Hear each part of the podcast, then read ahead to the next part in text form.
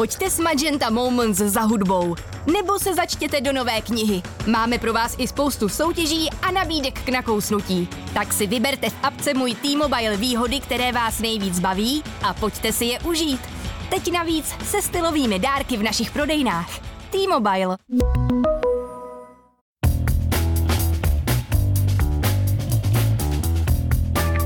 Je pátek 18. srpna, 541. den od vpádu ruské hordy na Ukrajinu. A taky už jen 13. den předtím, než skončí prázdniny. Právě jste si zapnuli stopáž, podcast, který se snaží ukázat, jak naše online životy ovlivňují to, co se děje offline. Jméno je Jan Kordovský a tenhle týden si určitě zajděte do pražského Rudolfína na instalaci s hudbou Briana Ina.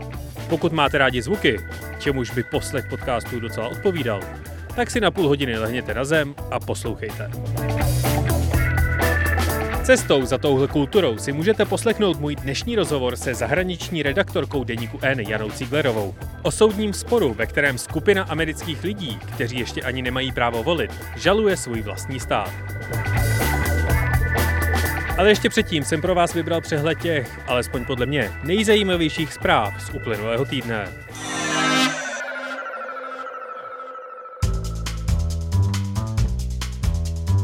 Deník New York Times si do svých podmínek užívání přidal pravidlo, že jejich obsah nesmí být využíván k trénování umělé inteligence. Publikace podle informací NPR zvažuje, že zažaluje OpenAI, tvůrce ChatGPT, za to, že si nelicencuje obsah, který noviny vytváří. Obě strany spolu aktuálně vyjednávají a pravděpodobně tak jde o součást nátlaku. Ale postoj New York Times ke generativní umělé inteligenci jistě ovlivní chování mnoha redakcí po celém světě. Bývalý šéf Google Eric Schmidt potichu zakládá vlastní instituci na výzkum a vývoj umělé inteligence. Má údajně fungovat na podobném modelu jako OpenAI a na rozdíl od konkurence je financován z Schmidtova osobního bohatství a nemusí tak nutně čelit tlaku na okamžitou monetizaci. A město Manson v Iově se zeptalo ChatGPT, v jakých knížkách obsažených v jejich školních knihovnách se objevuje popis sexuálního styku. A 19 jich na základě toho z knihoven vyhodilo. YouTube začne mazat obsah, který slibuje zázračné léčení rakoviny, doporučuje metody, které mohou poškodit zdraví, anebo vyzývá diváky k ignorování lékařské péče. Ex-Twitter začal zpomalovat odkazy, které vedou na konkurenční sociální sítě jako Facebook, Threads nebo Reddit, spravodajské instituce typu New York Times nebo Washington Post a platformy typu Substack.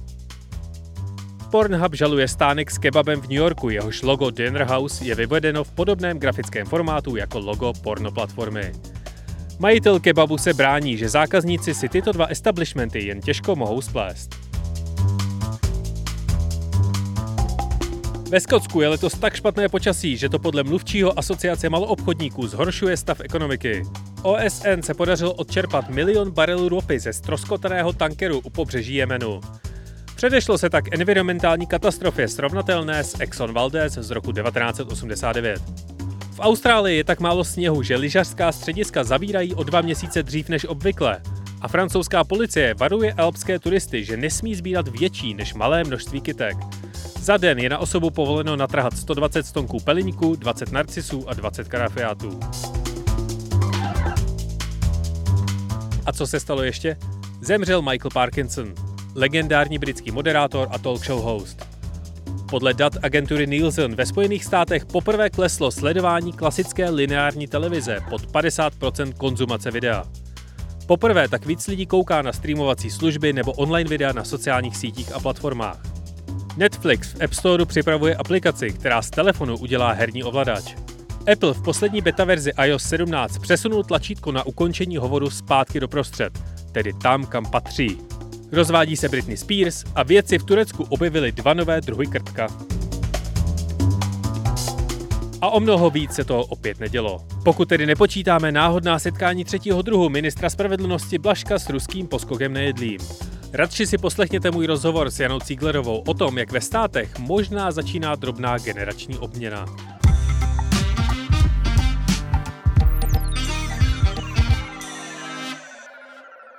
Posledním týdnu proběhly ve Spojených státech dvě drobné zprávy, které samozřejmě přehlušil všudy přítomný Donald Trump, ale obě dvě jsou jako stvořené pro stopáž. A já jsem rád, že se mi na dnešní rozhovor podařilo uhnat zahraniční reportérku deníku N, Janu Cíglerovou, se kterou obě dvě tyhle kauzy dneska proberu. Janu, přeju dobré ráno do Spojených států. A já vám přeju dobré odpoledne do Česka. Ahoj Honzo. Kde se teď zrovna nacházíte? V Miami, kousek od Miami. Já tady bydlím, eh, žijeme tady a byli jsme eh, chvíli v Česku na prázdninách a zase jsme se vrátili do pracovního eh, režimu tady na Floridě. Tak to si určitě užíváte podobně brutálních veder, jako tady máme my?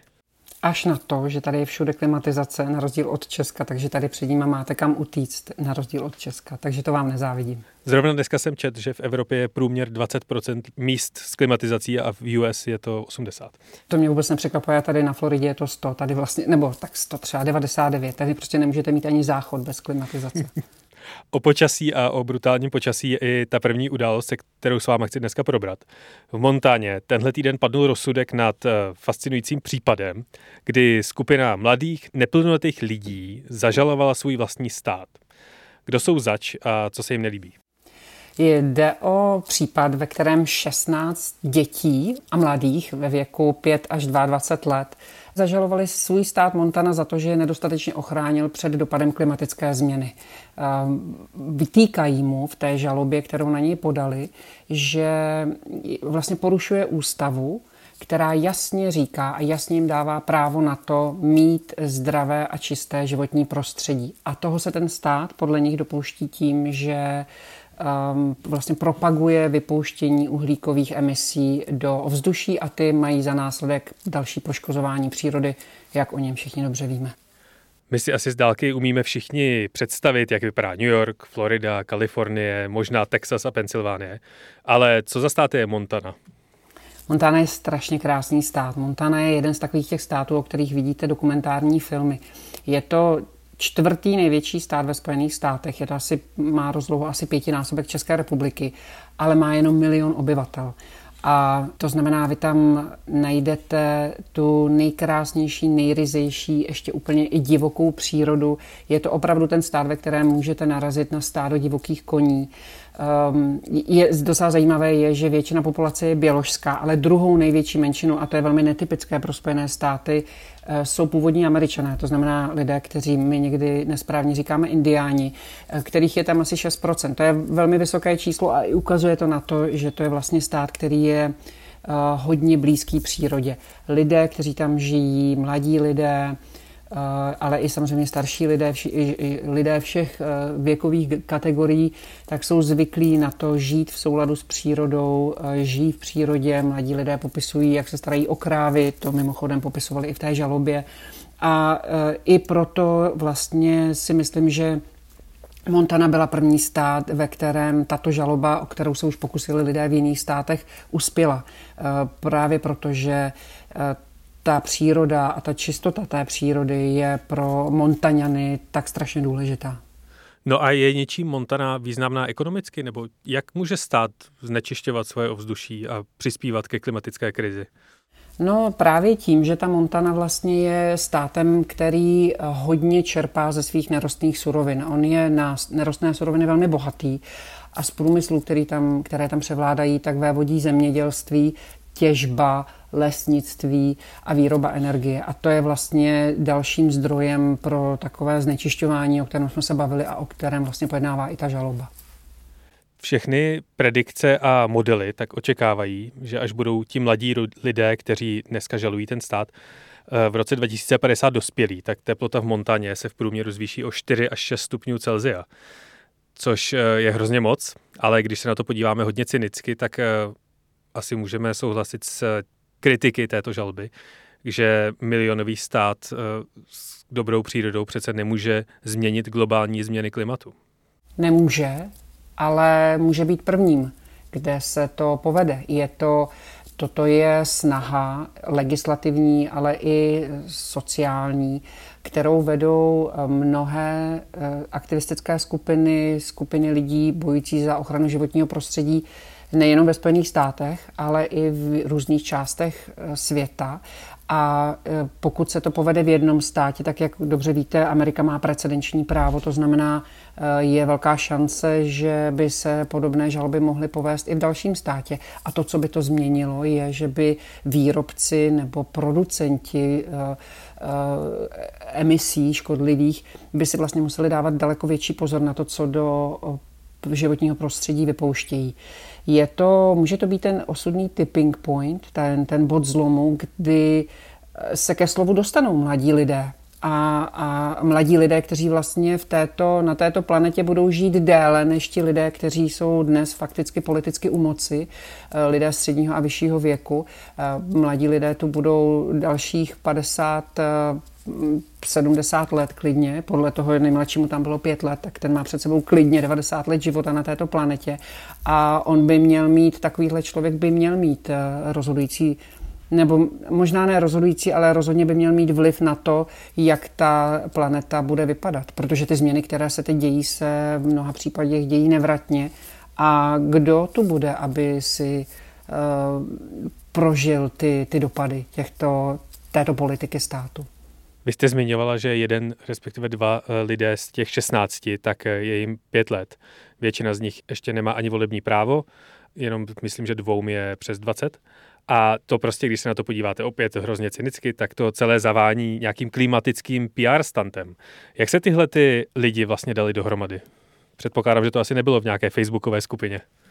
No je to, jak říkáte, je to přesně tohle je ten argument té protistrany, to znamená republikánského vedení státu Montana, které říká, že to je PR stunt, že to je vlastně propagace, že to je nějaké takové uh, uh, taková jako snaha se nějak proslavit. Eh, říkají často tam, ten argument byl další kapitola v jejich dokumentárním filmu.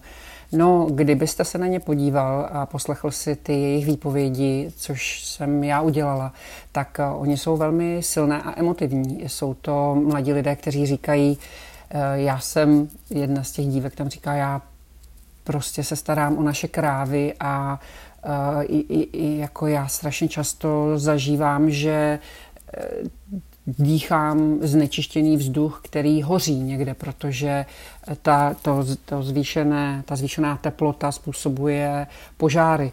Eh, další tam říká, já jsem, eh, je, je pro mě hrozně smutné vidět, když eh, tak strašně prosíme o to, aby naši politici ochraňovali životní prostředí a oni to nedělají, protože jim jde o zisk a mně to přijde, říkala ta další svědkyně, hm, taky mohlo jí být třeba 15, tak říkala, a mně přijde, že oni dávají přednost před zisku před, před námi, před lidmi, před obyvateli státu Montana a to se mi prostě nelíbí.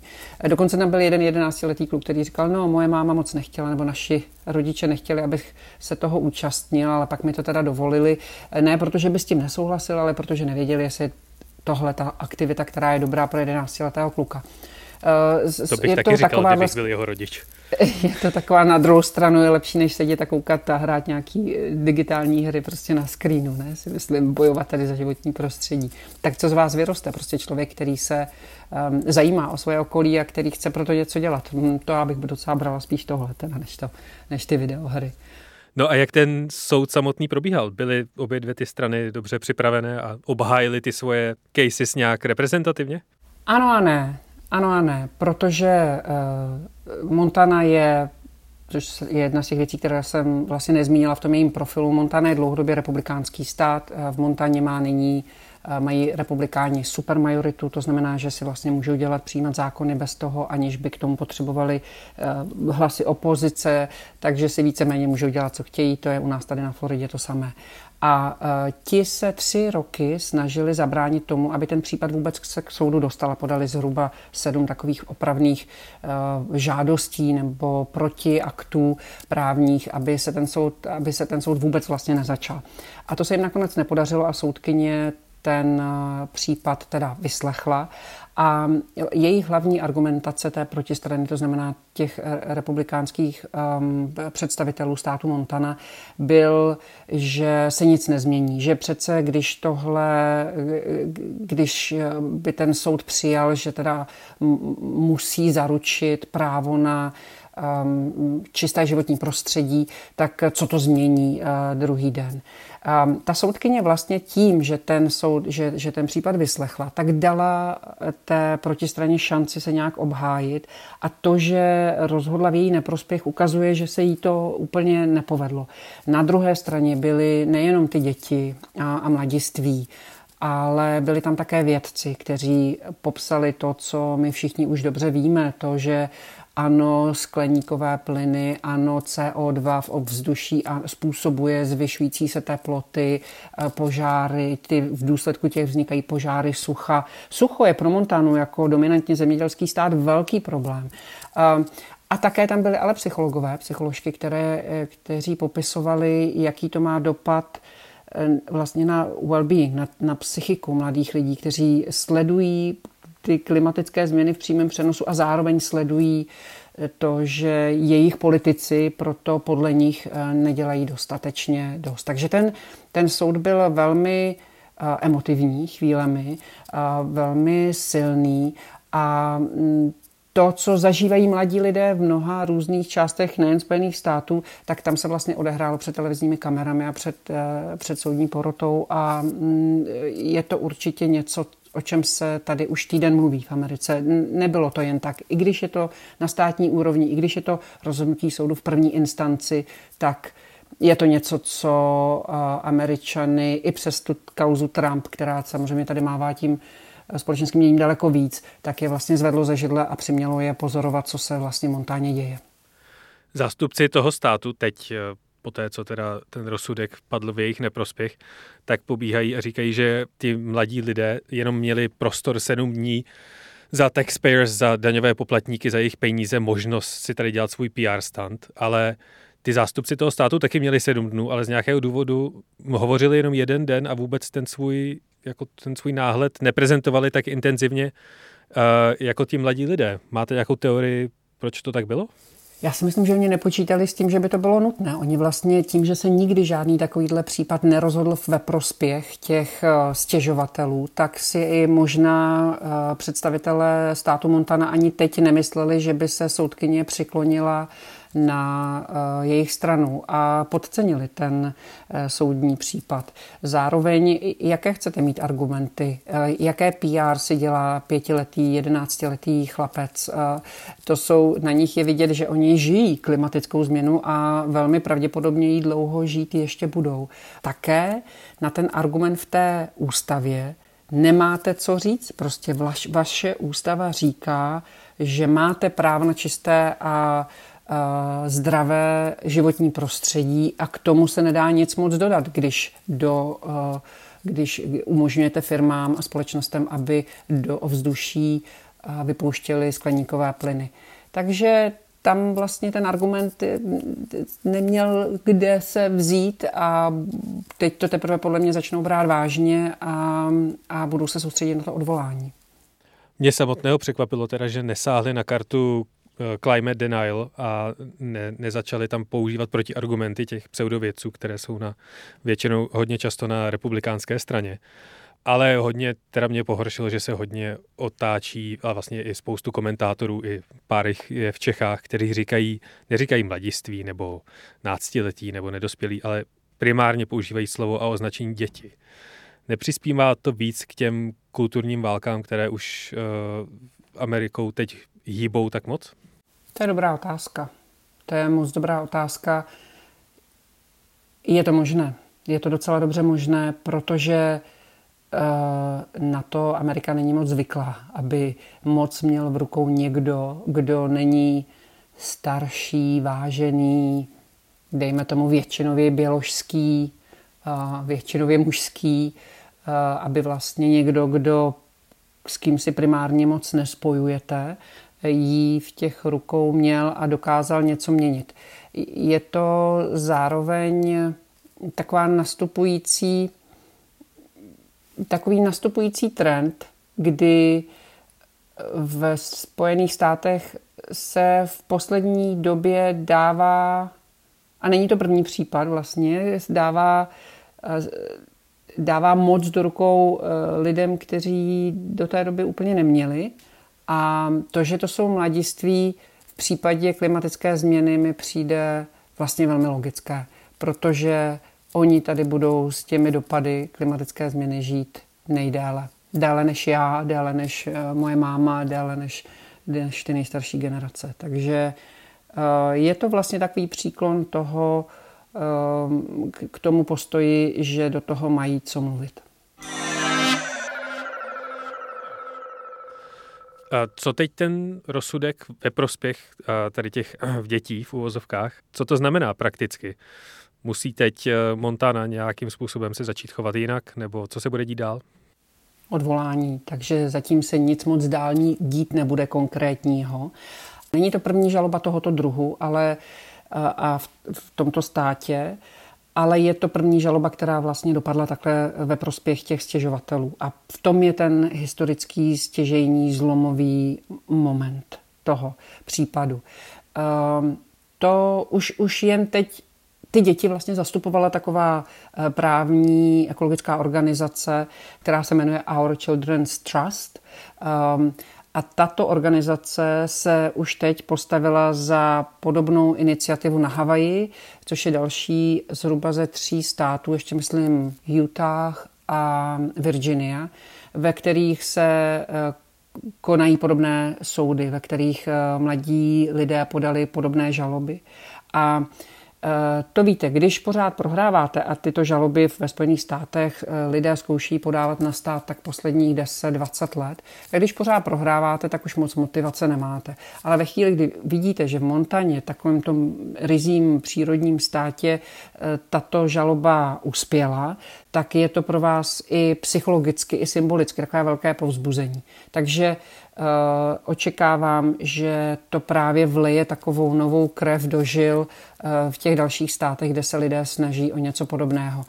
Co může být na konci toho, je, že se zavedou taková opatření, která budou ohleduplnější vůči dopadům na životní prostředí a to pro lidstvo může být jen dobře.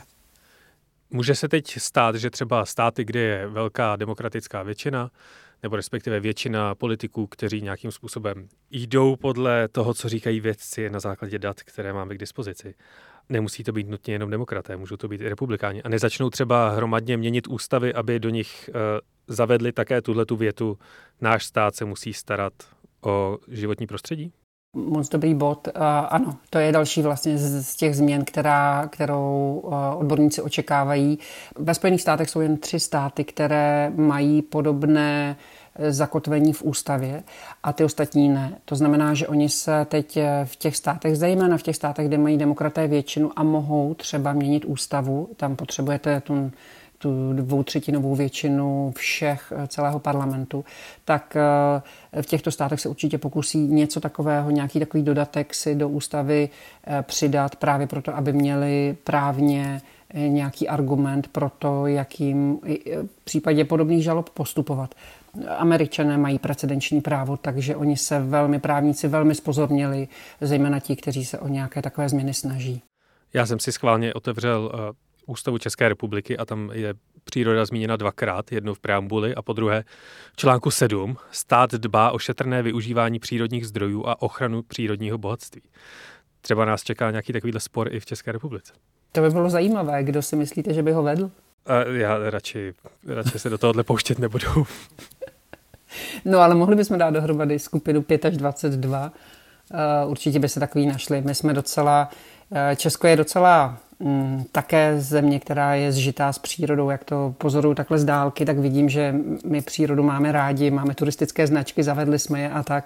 Já myslím, že podívejte se, jak s námi všemi lomcovaly požáry v Českém Švýcarsku a to jsme se ještě ani nedohodli na tom, jestli to vlastně nebylo dobře trochu pro ty lesy.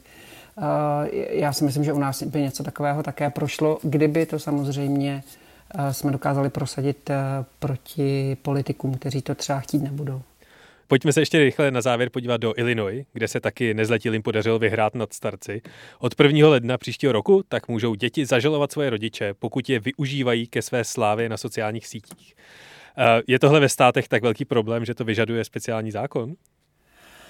No, je to docela velký problém, zejména teda ve státě Illinois, kde si toho všimla jedna mladá žena, která vlastně si říkala, hele, já jsem Já jsem celý život vyrůstala v tom, že co je na sítích, to nás může poškodit a teď, když scrolluju, tak vidím, kolik rodičů úplně bezmyšlenkovitě nehledí na to, jaké to může mít dopady a kolikrát i své děti používají v těch svých nějakých eh, influencerských videích a, a, a snímcích a vlastně ve své propagaci. A kolikrát je to i pro ty děti trapné a ty děti nemají možnost se rozhodnout. Takže ten, ten stát Illinois, ona se obrátila na státního eh, senátora, se kterým připravili tento zákon a eh, ten říká, že děti mají vlastně možnost od rodičů chtít, pokud je použili v těch videích více než polovinu času, tak mají možnost od nich žádat čtvrtinu zisku. Tak mně to přijde docela fér, ale přijde mi zajímavé, že, že to je vlastně další takový trend, jak už jste zmínil na začátku, kdy eh, mladí lidé dostávají do rukou nějakou sílu, nějakou moc, berou se na ně ohledy vůči těm starším. Tak to určitě dřív nebývalo a je to zajímavý trend, který ještě chci pozorovat trošku dál je ještě zábavné, že v tom zákoně je podmínka, že to video musí být nastočeno na území státu Illinois. Takže eh, chci vidět ten úřad, který tohle bude kontrolovat a vypočítávat. Má to ještě určité nedostatky, ale oni se zase při, přidají i další státy, tak uvidíte, že to bude za chvíli docela takový širší fenomén.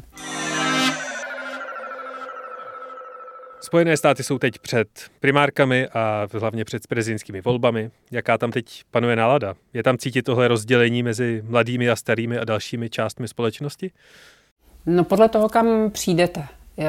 Já chodím vždycky na ty rallies obou těch stran a uh, u demokratů velmi často se setkávám s tím, že chodí mladí lidé, zejména mladé ženy a já si myslím, že to je vedené tím, že jedno z těch eh, práv, které eh, republikáni v republikánských státech, což je teda Florida také, že nám odebrali, je právě eh, právo na potrat a velmi jim ho omezili v mnoha státech.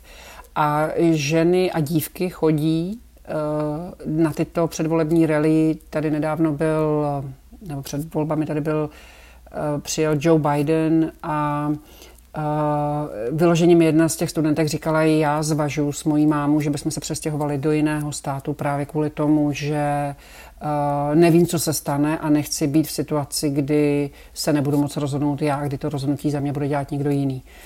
Um, v těch republikán, na těch republikánských relích to je takový mix, ale úplně mladé lidi tam nevídám. Spíš jsou to lidé mm, středního a staršího věku, kteří mají strašně rádi Donalda Trumpa, um, věří mu všechno, co říká, všechno špatné, co se mu děje, považují za produkt, výsledek tažení demokratů proti němu. Mají v něm takovou až ježíšovskou osobnost, která e, je vlastně perzekovaná za to, že chce spasit svět, respektive v tomhle případě Ameriku. Tak je to takový zajímavý, i věkově tam ten, ten rozdíl vnímám, to je pravda. No a jsou demokraté zklamaní z toho, že Joe Biden bude znovu kandidovat i přes svůj věk a viditelné opotřebení? Naprosto. Uh, oni za ně budou stát nakonec, ale uh, přes 70% lidí uh, demokratických voličů říká, že by kandidovat znovu neměl právě kvůli tomu věku. Uh, teď včera tuším agentura AP, to znamená v pondělí agentura AP zveřejnila nejnovější průzkum, který se zaměřoval na to, kterého z těch dvou kandidátů nejpravděpodobnějších, to znamená Donalda Trumpa a Joea Bidena, ti američtí voliči mají více neradi. Tak jim vyšlo, že více neradi mají teda Donalda Trumpa a to z 64%, že 64% těch, těch nerozhodnutých nebo demokratických voličů nechce volit Donalda Trumpa a u Joea Bidena je to 54%. Takže ani jeden z nich není kdo ví jak oblíbený, ale Donald Trump je neoblíbený ještě o trochu víc. Budou obě dvě strany poukazovat na to, že spíš volíte prezidentku Kamalu Harris? No, uh, nevím, proč by to měli říkat demokrati ti to asi úplně, i když je pravda, že od nich jsem to vlastně taky zaslechla, no to víš, on to jako předá potom Kamale, ale ona ta Kamala není moc oblíbená ani u těch demokratů, eh, mají pocit, že nenaplnila očekávání, takže já tam tuhle nějakou nadšenou diskuzi od nich úplně neslyším. A u republikánů je to přesně tak, jak říkáte, no, ty říkají, no jo, za nimi, on je to stejně, oni mu říkají, že je ten um, taková ta dřevěná figurka, jak je loutka, že on je, oni říkají, že on je loutka v rukou Kamaly Harris a za vším stojí Kamala a tak, tak uh, to si taky myslím, že je trošičku vzdálené skutečnosti a um, spíš se tak jako uh, ukáže, že v případě dvou starých lidí se může, je myslím 17 měsíců do voleb, 14, 13, 15 měsíců, 15 měsíců do voleb. V případě dvou starých lidí se 15 měsíců do voleb ještě může stát strašně moc. Uh, nevím, jestli jste viděl ten moment, kdy 81-letý šéf senátních republikánů Mitch McConnell uprostřed tiskové konference najednou zmrzl a stuhl asi na 20 vteřin a bylo zřejmé, že o sobě neví. A toto prakticky ukončilo jeho kariéru, přestože on ještě zůstává ve funkci a tak, ale mm, ten člověk nebude vést eh, senátní republikány dlouho. A to samé se kdykoliv může stát jednomu nebo druhému z nich. A vlastně ta americká veřejnost je v rukou um, tohoto možného nějakého případného incidentu na jedné či na druhé straně, který by měl potom teda nějaký potenciál uh, rozhodnout volby. A to ani nezmiňujeme to, že Donald Trump možná bude vládnout z vězení. A už se do toho nebudeme pouštět dál, protože to už je úplně jiné téma, ale ještě se vás musím zeptat, tohle je technologický podcast a probíráme tady uh, Ilona Maska a Marka Zuckerberga o, o 106 a když jste ve státech, tak nemáte kolem sebe tu klec Evropské unie, takže používáte Threads nebo kde vás lidi můžou sledovat?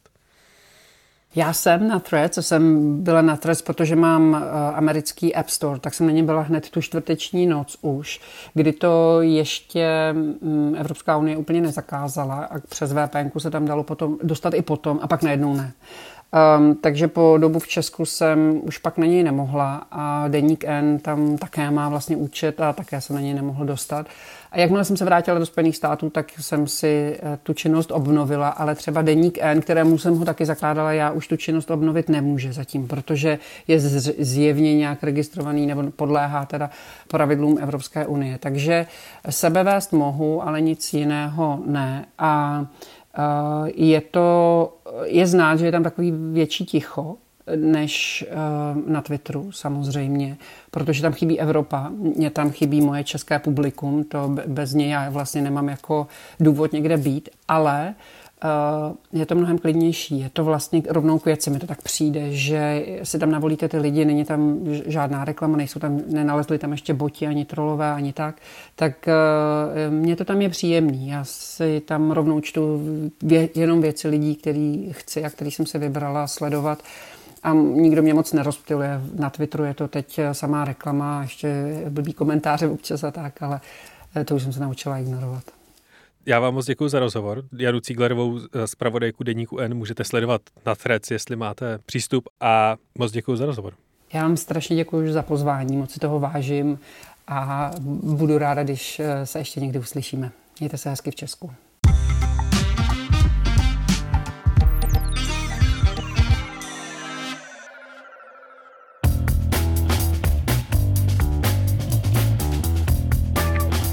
A to je ode mě pro tento týden opět a znovu vše. Příští týden po čase možná opět proběhne jenom stopáž light, ale třeba se něco začne dít. Uvidíme. Do té doby mi můžete psát na jan.kordovský.cz vaše náměty na témata nebo tipy na nejlepší zmrzliny v království. Loučí se s vámi Jan Kordovský, díky za poslech, užijte si víkend a příští týden opět v kyberprostoru. A náhodný fakt nakonec, když projedete celou transsibirskou magistrálu, přejedete 3901 mostů, které dohromady měří přes 100 kilometrů.